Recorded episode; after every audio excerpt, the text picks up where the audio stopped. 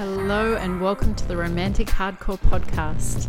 I'm your host, Erin Kiner, a sexuality and spirituality coach and healer. And thank you for joining me on this wild ride together through the realms of sex and healing so that you can expand, heal, and grow sexually and spiritually. Each episode, I will entertain and educate you through wild stories from my own life, bring you interviews with interesting people who come into my orbit, and empower you into your own liberation through sexuality, where together we can change the world one orgasm at a time. Hello, everyone, and welcome back. And today's an interesting episode. This is a guest that has been recommended to me by numerous people in my world. We have mutual friends, mutual clients, but we've never actually met. And so I said, why don't we meet via a podcast? so here we are getting to know each other for the first time. I have the beautiful Tara Megan from the Embodied Awakening Academy today. She is a Tantra teacher and Tantra practitioner. So welcome, Tara. Thank you, darling. It's nice to be here. I know it's nice to meet you. When I left you a little voice memo on Instagram, it was the first time that I even knew that you're Australian as well. How long have you been in Bali? Yeah, um, three years now, coming up to three years. Ah, Any day now, amazing. actually. Yeah, pre COVID. That's awesome. Well, welcome. Welcome to Bali. Salamat datang. so, do you want to share a little bit about who you are, how you became a Tantra teacher and practitioner, and like What's your mm-hmm. the juiciest parts of your story? Right. Well, I guess I always knew that I, I've always been a soul seeker of truth. And when I finished my degree as a marine ecologist back when I was 21, I literally the day I finished my degree, I'm like, this isn't what I want to do. I want to work with people's hearts, not with the mind. Um, but I went on to do honors and PhD and work in that field actually for 17 years. Wow. And but but had kind of my spiritual life on the side. So I spent 10 years on and off in India studying, teaching, learning with different masters, um, which was amazing. And there was still a missing piece, which was around relationships and sexuality which I would observe in life as being the two energies that are the most in shadow, like how much divorce is there, how much conflict is there in relationships, and then the same with sexuality um, in a societal level as well around the globe.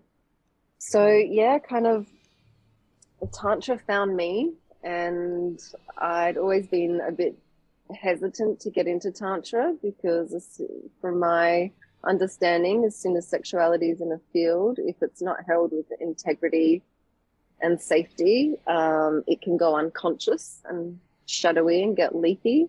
So I just wasn't interested in exposing myself to that risk. And then I met Chantel Raven, who's the teacher, lead teacher and founder of the Embodied Awakening Academy. Went to my first tantric women's circle, had no idea what I was getting myself into and integrity and safety are my two highest values mm. as a teacher, in a teacher, and in a spiritual modality.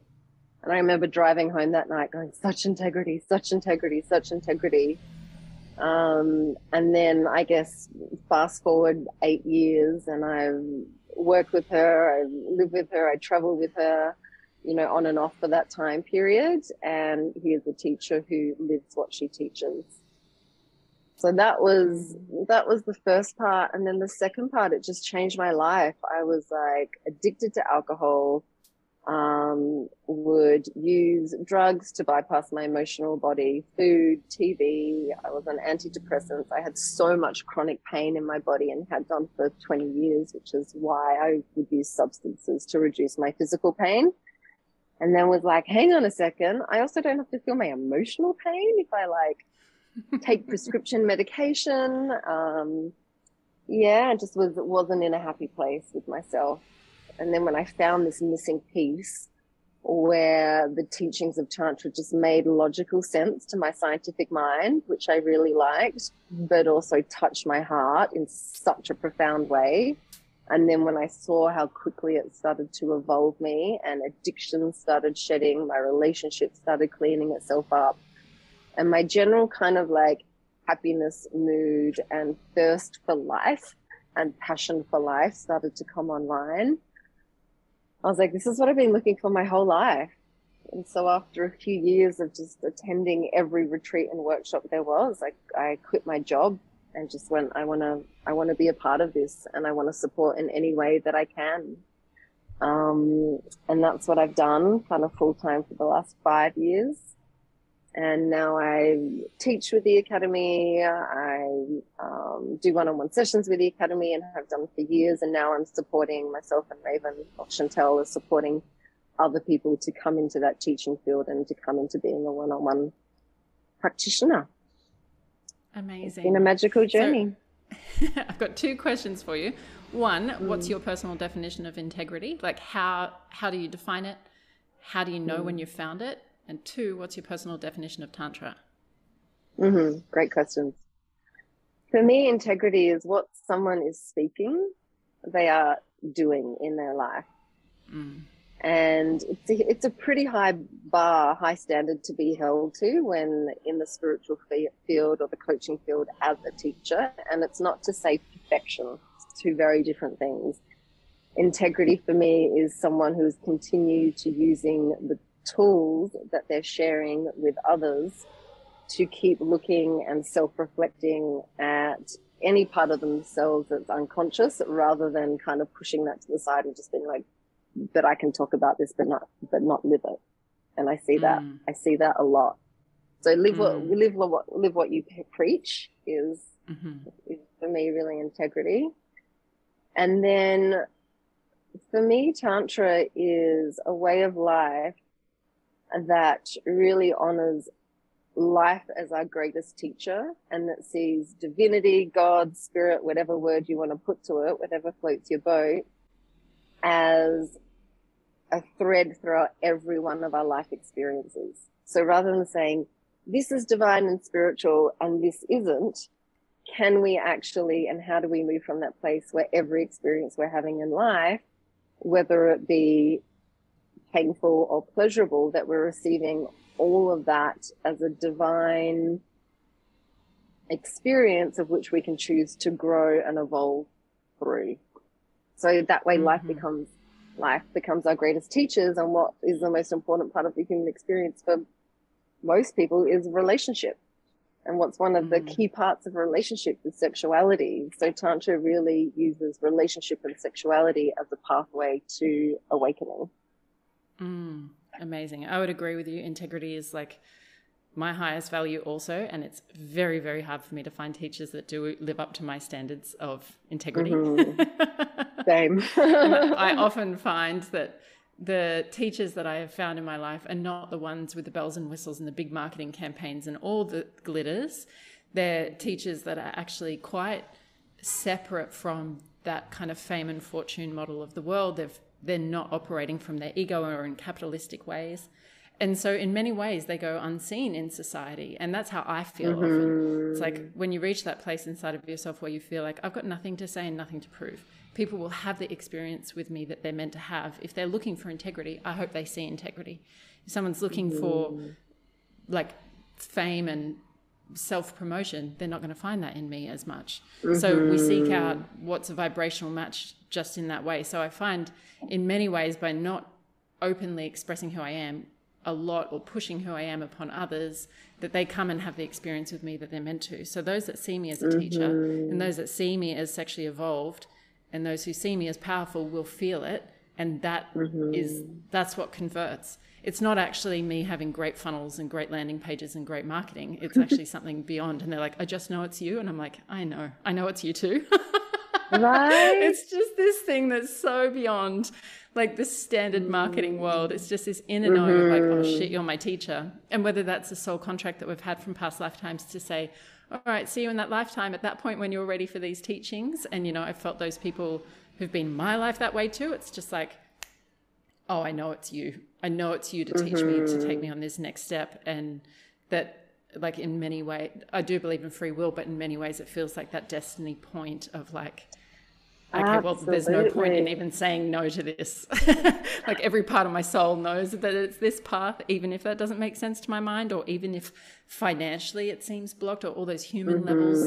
You know, it doesn't matter what the human level is saying, the soul is saying that's the pathway.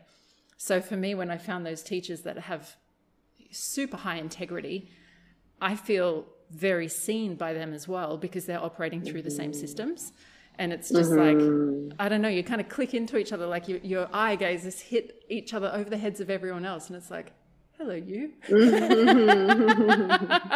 what are we well, doing and it's really realm? like it's stepping out of the matrix framework of mm-hmm. business and of healing and i really had to learn that when i first entered entered business with with chantel because because it was always around the energetics and it's not how many people mm-hmm. we get it's like do we get the right people who mm-hmm. one have the the willingness but two actually the capacity to dive to the depths of which our containers hold because it's not for yeah. everyone and yeah. so we attract people who are like very committed deep soul seekers that are ready mm-hmm. to look at every, like leave no stone unturned to really transform in, into the truth of who they are. And that's just not where exactly. everyone's at it at any point in time.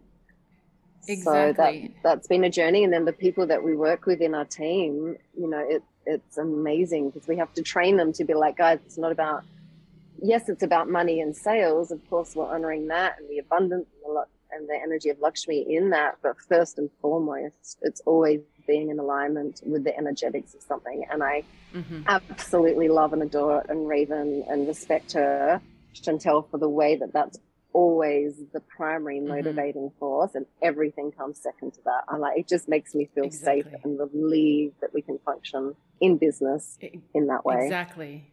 Exactly. It's definitely new paradigm business, and there's a lot of mm-hmm. fears that you have to break down that are associated. I don't like the word matrix, but I use it a lot too because it does actually very effectively describe the energetics and the mechanics mm-hmm. of the collective consciousness of humanity.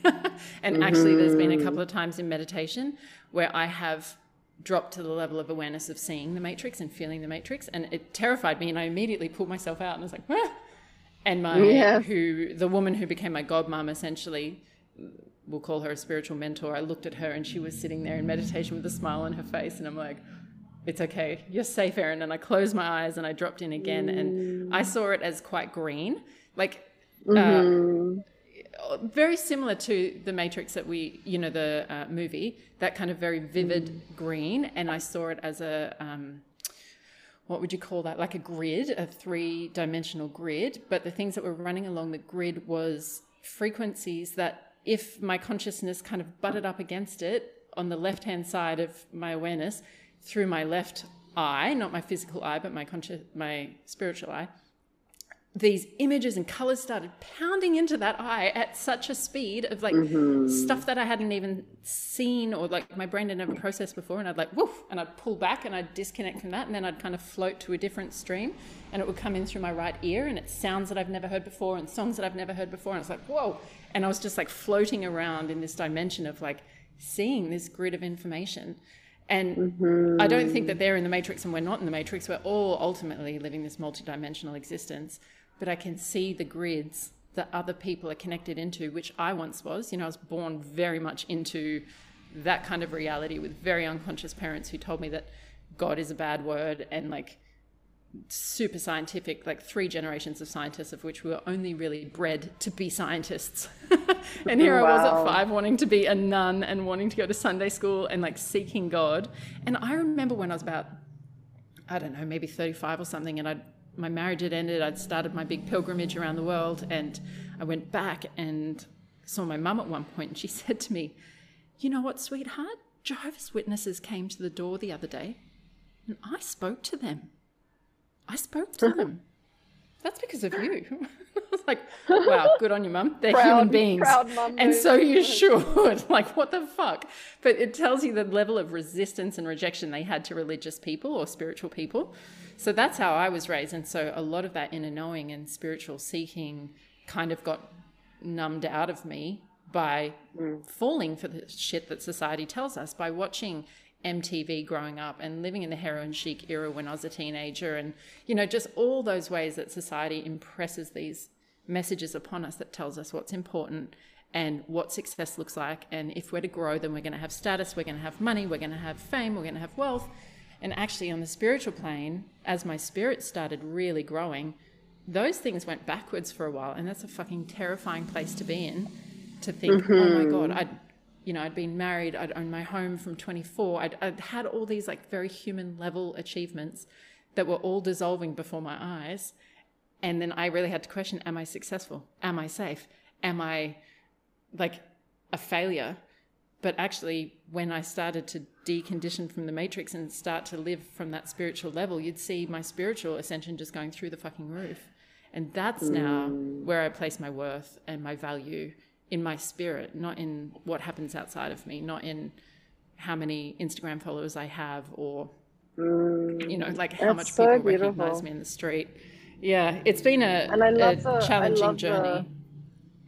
The, yeah, of course, of course. And I love that visual of, of your experience of the matrix as well. Because if you just zoom out, and that's the energy frequency that we're all holding held in on the globe, spiritual, mm-hmm. not spiritual, plugged in, plugged out. And it's like, how do we work with that? For me, it's not like mm-hmm. separating from the matrix. That is divine mm-hmm. as well. That is part of the human experience as well. So how do we navigate that?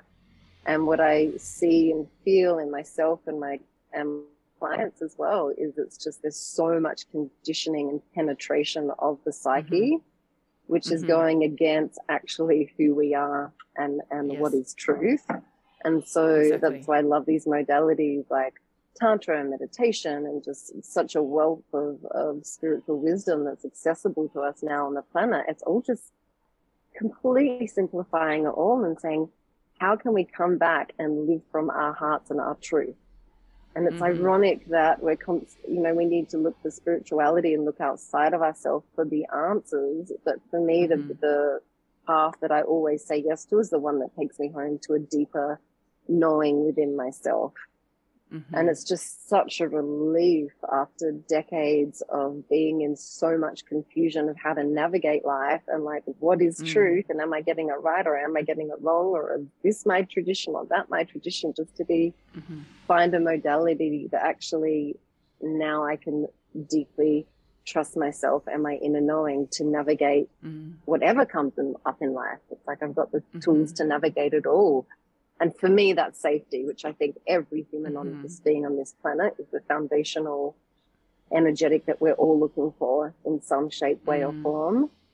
And when mm-hmm. we finally find it in our capacity to hold ourselves through any part of the human experience, being a, mm. being left by a partner, being a, someone dying, being a financial instability, when we know that we can hold ourselves through it all and actually have the tools to process that, we've, mm. we've, we're there because, mm-hmm. because we're, life's always going to be challenging. That we're always going to be in this flow of ease and chaos of being in more sympathetic tone versus parasympathetic tone.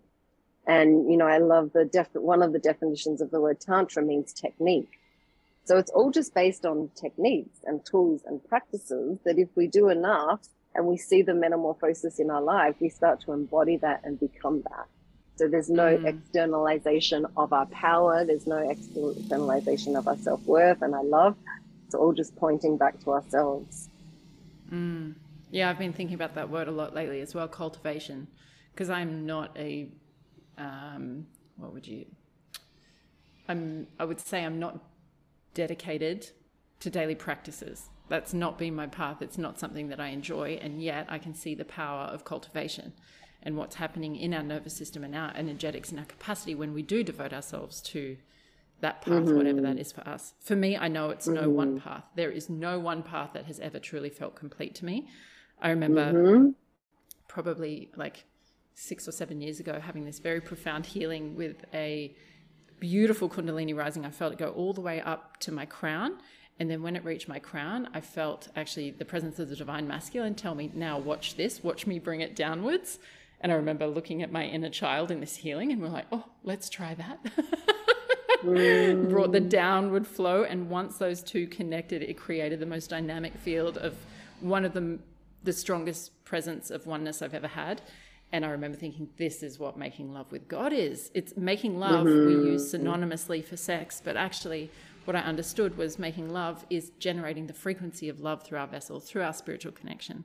And then all yeah. casual sex is so fucking redundant. You just want to like sweep everyone out of your field. Like, no, I'm going to go and make love with God. Thank you very much. And yeah. I was in that space. And I've always had so much resistance to Tantra. And I was like, oh, God, does this mean I need to study Tantra now? and God said, understanding sex through Tantra is like trying to understand God through church.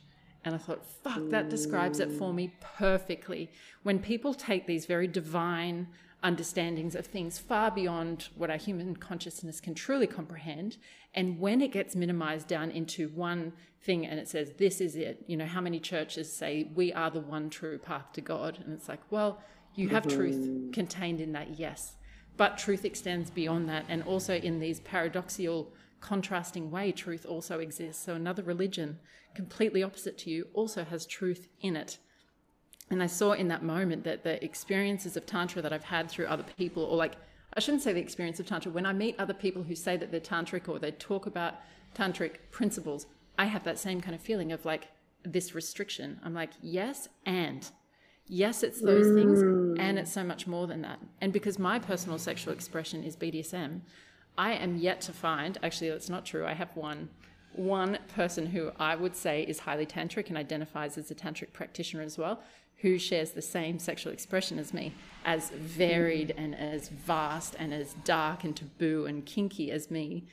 And I have had so many experiences with tantric people who say to me, like, oh, you do what? Or like, oh, oh, what are you, with and their nose turns up, and I'm like, if I did not have the sexual mm-hmm. confidence that I have right now, that's a really powerful response that you're having. You know, like that's, that's what we in the BDSM world call kink shaming. yeah, it's when yeah, someone else wow. takes my sexual expression, filters it through their own consciousness, and says, "Oh no, that's not for me."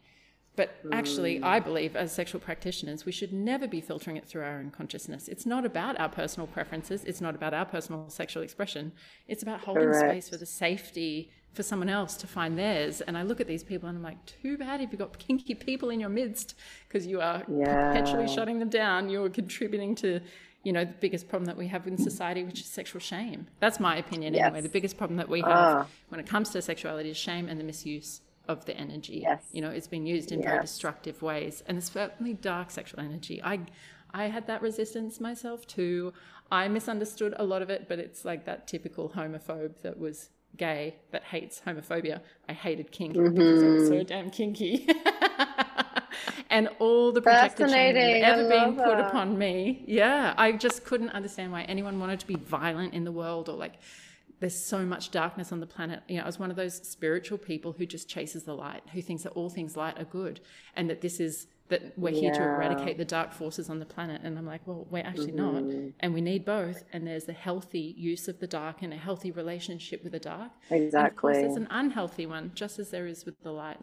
So yeah, that's and I think that gets really that gets really confused as well. Is this whole thing of dark and is dark and this fear around mm-hmm. dark energy, but actually, a, a dark energy um, is the emotional body, is the sexual body, which is power that's why sexuality is so shamed. Just think of it. The mm-hmm. energy creates new life on the planet.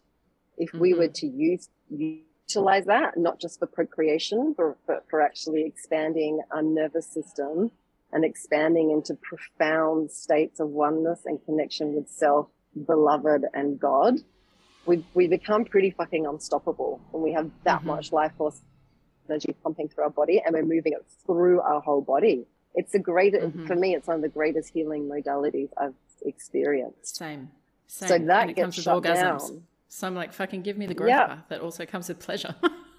I grow right, through so much pain in daily life. resistance to on our planet. There's resistance to yeah. pleasure. And then yeah. so dark energy isn't the problem it's shadow dark. And as carl jung who termed the phrase shadow shadow is just unconscious so you can mm-hmm. get a mm-hmm. shadow light energy as well, mm-hmm. which in its kind of more extreme nature is priests you know, molesting mm-hmm. and or raping temple boys. Mm-hmm. And and churches and religions killing in the name of God, mm-hmm. but you can get dark energy and shadow as well, which is where that like yeah. the dark energy of claiming and ravishing and speaking truth and fierce love, when mm-hmm. that goes into shadow, it's the rapist, it's the murderer, so there's so much constriction around dark energy, and yet sexually, that that's that's the energy that is so missing, and that women are like going, oh, I just pretty much I just want to experience the dark masculine, and men are going, oh, I just mm-hmm. want to experience the dark feminine. It's an energy that's missing mm-hmm. in a lot of lovemaking, because in mm-hmm. shadow mm-hmm. it's so violent. And that's where mm-hmm. BDSM is also great because it's tapping into those dark energies but playing with them in a way that there's safety created around that to explore the full mm-hmm. spectrum of, of dark energy. Yeah, exactly. For me, the dark is like it's the void, it's the womb, it's where the seed is planted, it's the you know unified field. It is the most expansive and in that way very terrifying because if any of us stood on the edge of the Grand Canyon, and went to lean in a little bit, of course we want to pull back. You know, our first response to that is like, mm-hmm. fuck no. so when you come across a very vast, very dark sexual woman, there I get a lot of that like, pulling back, fuck no. It's terrifying for people. And I remember the first times that I truly mm. energetically let that energy out, which I would call primal energy, it terrified the shit out of me too it was so so powerful and i realized in that moment if we released mm. it every human being on this planet right now would be in fucking chaos and the planet will erupt in three days like the, the integrity that is required the nervous system strengthening that is required yeah. to hold that energy and be able to be very confident and this is the same as kundalini and why i'm not really a fan of people forcing their kundalini ascension because if you mm-hmm, like have a, a, fire hose with absolute maximum strength, but you don't have the muscular strength to hold that fire hose, it is this destructive force. You know, it's yeah. just flapping about all over the place. And that's the same with our primal dark sexual energies. Like I needed my dominant as I started to let it out, and he would let me take the lead, I guess you'd say, or like turn into that ravenous dark beast Mm. And then he would oh, dominate me back and put me back in my place. And I was like, yes, please make me small. like I actually needed mm. someone else to hold the container first. And then the more that I would let that out, the more I trusted myself to use it and how to use it and knew my edges, which actually don't exist. but I was okay with mm. that. But yeah, I thought the world is not ready for this kind of energy yet. You know, the world Mm-hmm. The the same the purity of the energy is there and the intensity of the energy is there, but the vessel through which it comes has got to have the capacity and the strength to be able to hold it and then wield it wisely and wield it constructively and absolutely. not destructively. Yeah. Yes, absolutely. Hmm, oh, amazing. what, may I ask a personal question? What's your relationship with BDSM, if you wish to answer? Um, it's not a strong one. My sexual, more of my kind of sexual signature is, is energetic mm-hmm. in terms of like the different expressions. So my mm-hmm. top sexual sexual expression is energetic. So for me, if mm-hmm. I'm sitting in front of someone, I can be mm-hmm. getting energetically penetrated mm-hmm. just through the combining energetics of that. However, I've also not um, increasingly through my various relationship stages. And now I'm in a relationship with a man who meets me on all levels for the first time in my life. Thank you, Spirit. And which means that I can surrender to his masculine because he has such a mm-hmm. cultivated mm-hmm. dark masculine.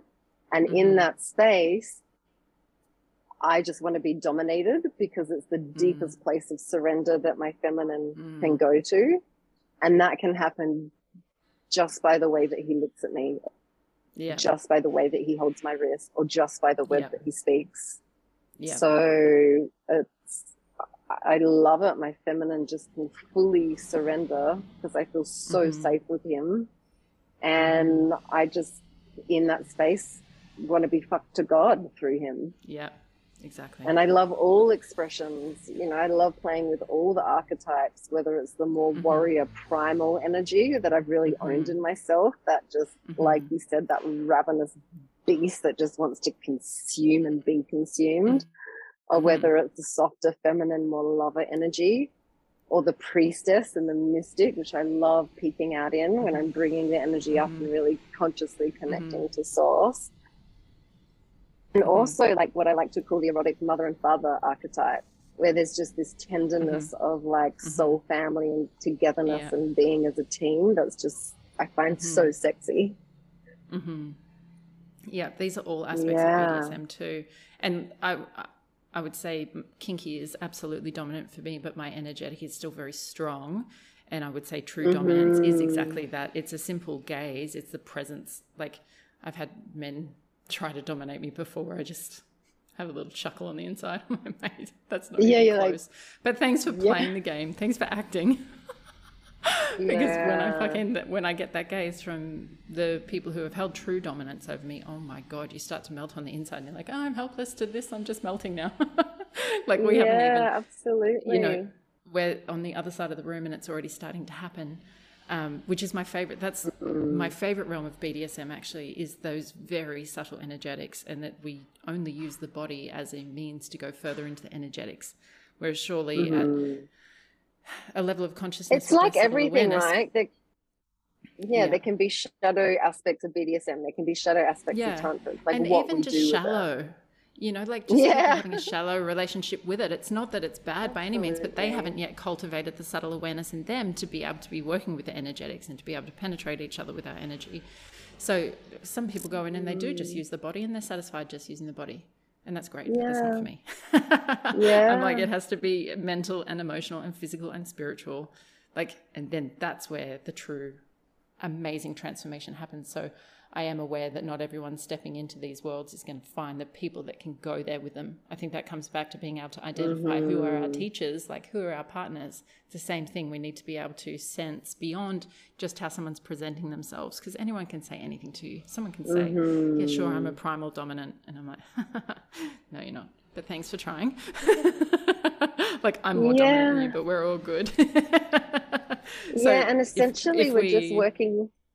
Go for it I was going to say, if we can take away what anyone has told us, and then you sense and you feel mm. into that person, and that's where you find your truth. That's where you'll find whether someone's mm. compatible, not by how toned their body is and you know how much they can speak the good language because mm. you can meet a lot of people and certainly I've met people who are very devoted to the tantra pathway and it's a very intellectual thing. You know they, they can mm-hmm. really they've, they've learned a lot and they can speak a lot but that's very different from someone who's genuinely cultivated energetically, who doesn't need to speak anymore. And I think the mm-hmm. real truth lies in people beyond what they're saying and what are their energetics telling you at any given time. Because the energetics don't lie. Our ability Absolutely. to perceive it can be tainted. Like we can't just say, well, I know this is truth because I feel this from that person. It's like, well, that's your interpretation. But someone's energetics, mm-hmm. no one can mm-hmm. fake this stuff. You know, no one can fake their true surrender. That's the other thing, what it takes for women to actually reach that point of surrender, that level of safety, as you say. But you can still provide a woman with all the fucking safety in the world, like your partner, for example, everything that he surrounds you in that gives you those godlike experiences. He can offer that to another woman. And if she's not willing, if she hasn't softened and, and, done enough inner work to really be ready to receive that or want to receive that, mm-hmm. doesn't matter. You can Absolutely. put all the love and safety in the world around her. One of my previous partners, he had um, done like a live-in program with David Deida for a year, and he was so good. Like the first time I met him on Zoom, he was up in Ubud and I was down here in Canggu, and I could literally feel him reach through the screen, grab my heart, and bring me to the ground. Like as soon as we saw each other, we basically dropped into just gazing and breathing to, with each other for two and a half minutes. It was just like, mm-hmm. was like fuck, someone just silenced Erin Kiner. Wow. Not many people have that capacity.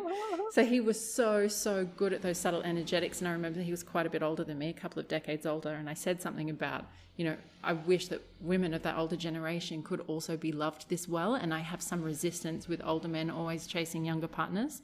And that comes from my mm. own scarcity about getting older and my own fears about what's available to us as we start to age. And he was like, yes, and I am open and available to love women of my own age as well. He's like, but Erin, sometimes you give a woman all the love in the world, and when you reach inside her, it's still shards of glass. And I was like, mm-hmm. fuck, that's so poetic and so accurate. Like our job to be able to receive that kind of love and safety, it's not their job to to give us love and safety. It's our job to cultivate the willingness to go there and our own enough safety within our open and trust what will then be reflected outside of us through what we can attract. But you know, I think there's a very big story, and you've probably heard it in Bali a lot that there's no good men out there. Mm-hmm. it's like one of the most, and I do get it that the feminine is very awakened on the planet at this time. I genuinely believe we do have more awakened females than men because of what's happening on the planet on the larger scale at the moment. We are given more privileges to be vulnerable. I think because of male privilege, yes. we've worked harder for what we have.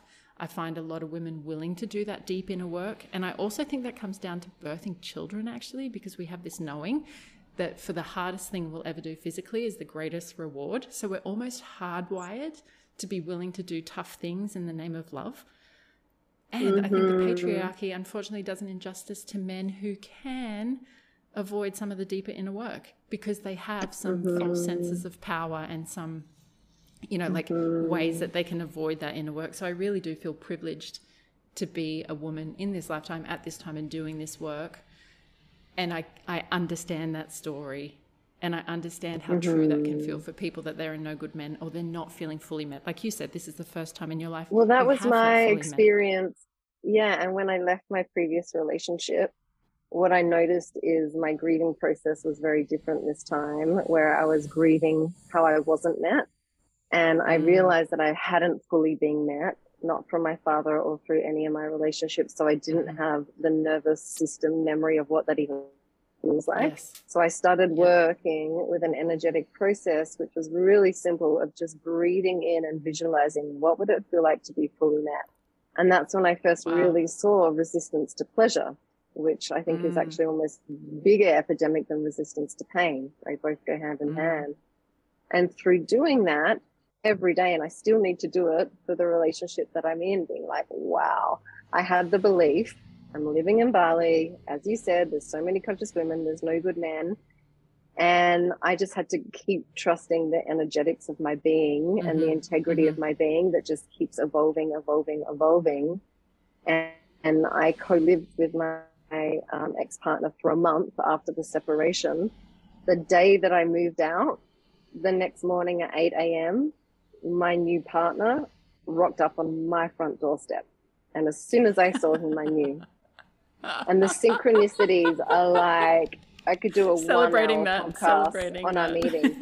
and we'd actually been, we'd both come to Bali at the same time. We both lived in Canggu for a year. We both mm. went to the mm. same places every day and never met never each other each once. Other. Fuck, I and I was like, "There's no the one. So magical. It's not possible." And then, but when your being is ready, and I called it mm-hmm. in, I did my whole list of everything that I wanted to manifest in a person. What I did differently this time is to expand my nervous system into receiving that. Mm. And it's a constant expanding of my nervous system into what would it feel like to be fully met because my nervous system is so geared to not being fully met. So that's the other half mm-hmm. of, of the inner work is to recalibrate mm-hmm. the nervous system into that state. Yes. And I also think when I share stories like this with many of my clients and friends, there needs to be a, an open mindedness of how good it can get. Like I have one friend in America who yeah. says that, you know, her man is conscious and he certainly proposes that he's a conscious man and preaches that he's a conscious man online.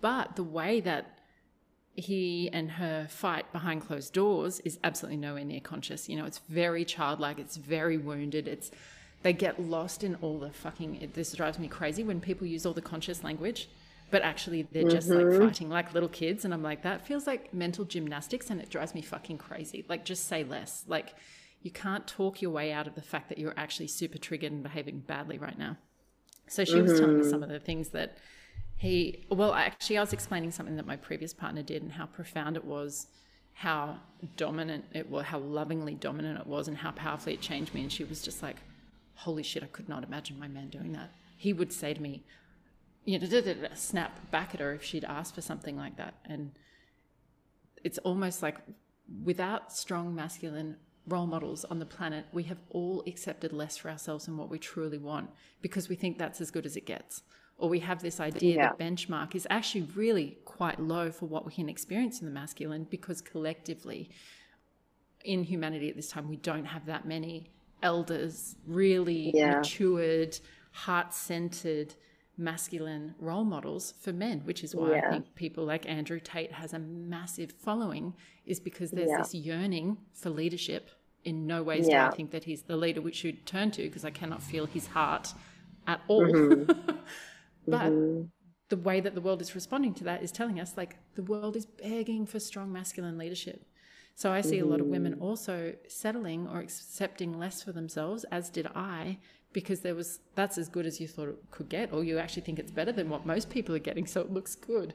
But actually, if we can truly, like, we also need to be the mirror of it. That's the other thing is to do just as much work on our feminine too, and not to be operating from our immature and wounded feminine, to not be codependent or passive aggressive and not try and lash out in in pain, but actually, you know, I completely honor that most of us are carrying pain and trauma from this lifetime as being a woman, but to not shoot that forward to someone else in anger, mm. in pain, like sure a lot of men have hurt us but if we're using our pain to try and hurt them back then we're stuck at that wounded level if we can instead open wide and reveal that we're in a lot of pain and we're carrying a lot of pain but we're not making it uh, not making an attempt to hurt them in return then we really invite people to step into our space so i think ultimately we have to do the work on our feminine to to be the mirror to be worthy of that quality of man that we desire b we have to absolutely believe that it's possible even if we haven't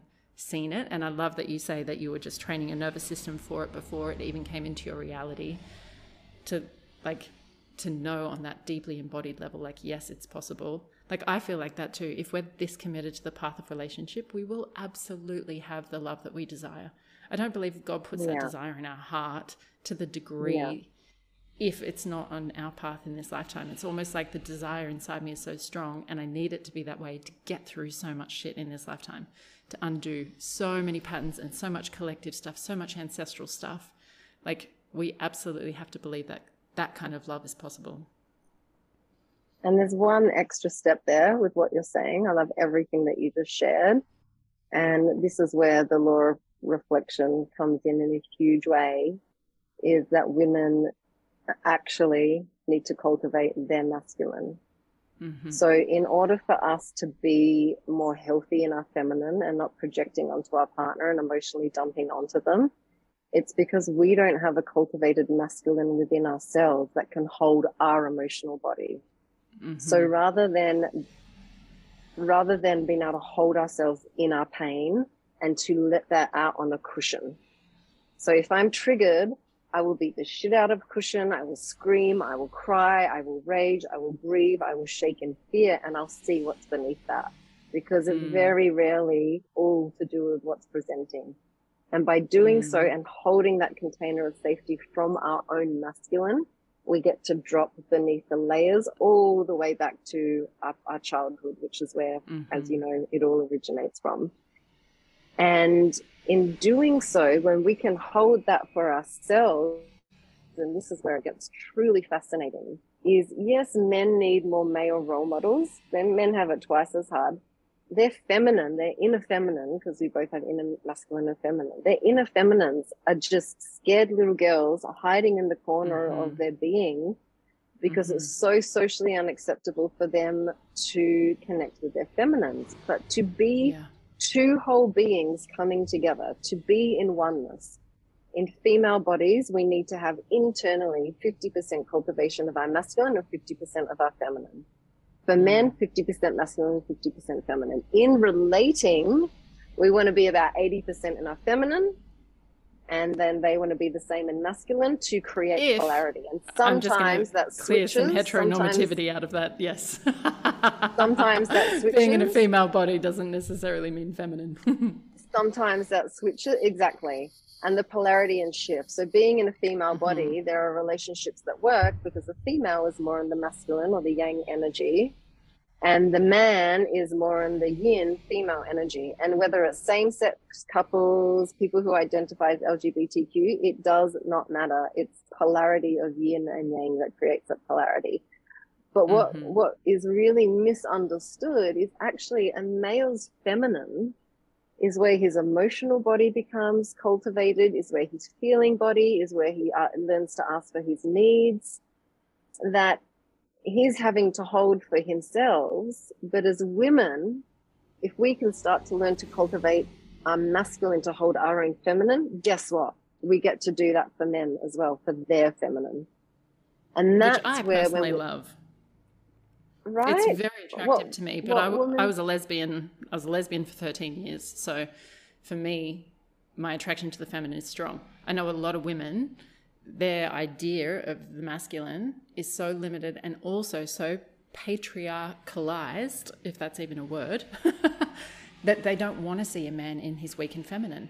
And I understand that because they need well, the safety, problem is the age. safety outside of themselves the problem is the age of, of a man's feminine, which mostly is a very immature feminine. So you know how you're explaining that in a woman. In a man, it's exactly the same. She's mm-hmm. a needy little bitch. She's a victim.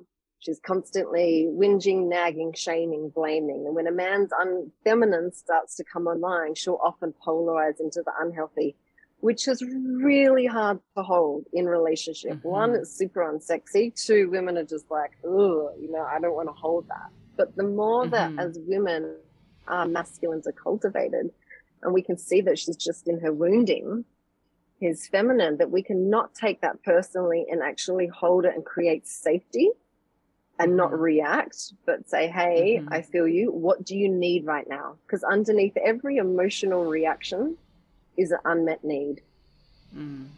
And but I must say, ask, there's many people that can't identify it, and even me at my level of awareness. There's times when people say, "What do you need right now?" And I'm like, "That's a really good question, and I can't accurately tell you. I cannot." So then it's so just I, I, need space to feel into what I need. I need time to feel into what I need. Potentially, but mm. I also think that we, as, well, given that I was a lesbian for 13 years, I'm very attracted to the feminine, more so than mo- most women are. So for me, the only men that I date are ones with a cultivated feminine. I, I call them a hybrid. Mm. I need a mm. man on the outside with a woman on the inside. well, that's wholeness, baby. I need a deep that's feminine wholeness. heart. Exactly, and that matches my spectrum and, and duality. You know, I have so much masculine energy. In many ways, I feel that my masculine is the most dominant in the room, the most matured in the room at any given time and that's difficult for men to be around if they're in any way not oh sorry what everyone doesn't know is that we have a kitten joining us for podcasting today and it's been a good ah. little kitten and sleeping but we're waking up now um yeah when men haven't also haven't cultivated that masculine then they're very threatened by other like sources of masculinity outside of them if they take that as a threat rather than feeling collaborative and that's the same with the feminine as well but yeah for me I'm only attracted to the men that have done that kind of work because, or like, I also think it's more in their nature, truly. The men that I'm attracted to, they just have more feminine energy. Like, I wouldn't say I'm a 50 50 mm. person. I am 100 and 100. I have the capacity of two whole fucking people inside of me. And when I'm in my masculine, and this year, my word for the year is daddy. I'm oh, very happy to be my masculine this year. and I said, oh God, I can't fuck all the women. Like it's a lot of pressure. I see what they need and I know I can give it to them and I can't give it to all of them. Like they are yearning to get fucked well by the masculine, but I'm like, God, it's too much. so rather, I'm committed to helping men find that place inside of themselves as well, do whatever work it is to be able to provide for the feminine and for the feminine to do that work to be able to receive that from the masculine. Beautiful. But yeah, we have very, that. very warped and twisted ideas of masculine and feminine on the planet at this time. We have a lot of work to do. Speaking yeah. of which, do you want to share more about what it looks like being a Tantra practitioner and what that means and what you guys offer in terms of Tantra practitioner training? Mm, yeah, thanks. Really, I mean, it's a one year training and there's, there's two key aspects. One is the tools and techniques for each individual to use anytime that they're triggered from any part of the human experience. So the tools and techniques of how to process your own trauma, your own emotional body. So whether it's with the inner child, the masculine issues, feminine issues, sexuality, relationship issues, sexual trauma, whatever it is, it covers the entire spectrum of the human experience and it uses body based work through breath, sound, and movement So there's no strong penetration of consciousness with plant medicine. It's actually using our innate body's wisdom to go through the layers and access unconscious trauma that's still trapped in our nervous system, which still keeps us limited in terms of what we're attracting in our life until that can be cleared. So that's really the journey. It's a huge inner journey, and it's some of the tools that I've used to be now where I am at in my life, which is a very long way away from where I was pre Tantra and then it's how to hold that with a client. And the best way to be able to hold it with the client is to be a living transmission of it, which is yeah. back to that integrity piece. Mm-hmm. And, you know, we have a lot of people doing the training because they just want to learn to master the human experience themselves. What mm-hmm. I find naturally happens is that people start to go, What do you do? Can you help me? Can you support me in this? How did you move through that? Um, but mm-hmm. certainly have practitioners who've been through the training and that that's kind of what they do full time now. And mm-hmm. rather than it being like a coaching, more therapeutic model, which is just the mind, it combines therapy with um, some breath work, with somatic release, with a large base in shamanism, and all put in a tantric context. Mm, amazing. Uh, something Very else popped unique. into my mind just then, based on both of our perspectives about the teacher. Um, something that I heard yesterday was the importance of separating the teachings from the teacher, which I also mm-hmm. think is so mm-hmm. valid, given that there are so many teachers on the planet at this time without the integrity that we're looking for. There is potentially still wisdom that comes through them. I'm sure Andrew Tate has some sort of wisdom that's a benefit. Mm-hmm. It's very hard for me to remove the teachings from the teacher in that context, but there are times also in which someone else can still be working through their shit, especially as a space holder. Like, we're not perfect and we're not masters of life yet. We're on the path and we're devoted to it and we're committed to it. But it's also important not to be put on pedestals and not to put teachers and other people on a pedestal and think they're greater than you, but recognize they're human too and mm-hmm. we can deliver wisdom even when we've got shit going on. You know, like over the last year and mm-hmm. a half, I went through a really intense trauma, a sexual assault, and I still had mm. clients in mm. that time. And I really, I'm so grateful for those clients who could see me in my humanness and see me in my trauma and still choose to work with me and still get value from me and still actually provide. I, I believe every client bring is of service to me as much as I am to them. And right. that we are equally transforming through our commitment to being in the container. And I look at those clients and I'm just so fucking grateful because they were able to still see that there's value even though I'm not anywhere near my best at that time. You know, while my capacity to hold space was so limited, I could only work a couple of hours a week. And so now I'm on the other side of that and feeling strong as hell, and it's great. But yeah, I think that's just another mm. piece that I wanted to mention around the integrity. It's like, yes, it's important to have integrous teachers, and, and B, also just allow people to be human. And mm-hmm. elicit what you can, take the goodness out of it. If you disagree, if the teacher is not perfectly in line with your, you know, model of the world, that's okay. There's still goodness to be found and lessons to be learned every step of the way. Yeah, so, and I love that whole phrase of having a sieve to sieve out what doesn't work for you and then to keep the jewels mm. of what does because everyone's truth is their unique truth which mm-hmm. isn't a one so size your, fits all is your practitioner training in person or online it's online. Oh, that's good. And so we anyone, have, anywhere. Yeah. Amazing. Yeah. yeah. And it, it relates to person one-on-one hands-on sessions and also relates to uh, online. I would say about 80% of my clients are actually online. So I'm guiding them through breath sound and movement in their own body. Just Amazing. as powerful. Amazing. Mm. Oh, well, thank you so much for being here. If people want to find you, what's the best pathways to find you? Um, either on social media, um, Tara Megan, or the Embodied Awakening Academy. There's a website, there's an Instagram page, and all the offerings are there. they're wanting Amazing. to. So practitioner training will be found through Embodied Awakening website and Instagram. Yeah, embodiedawakeningacademy.com. Links are in the bio, as always. as they are. Well, thank you from me and the kitten. We'll see if the kitten wants to say hello into the microphone. Oh, hello. Hello. Thank you for being here, Tara. so nice so to connect. Welcome. Thank you for sharing your wisdom and everyone else until next time. Bye. I hope you enjoyed this episode of Romantic Hardcore, and as always, I'd love to hear from you. Find me via Instagram at Erin Kiner and come and share the love. Let me know what you loved, what triggered you, what questions you have. I want to know it all. Make sure you subscribe and share this episode. And until next time, laugh loud and fuck louder.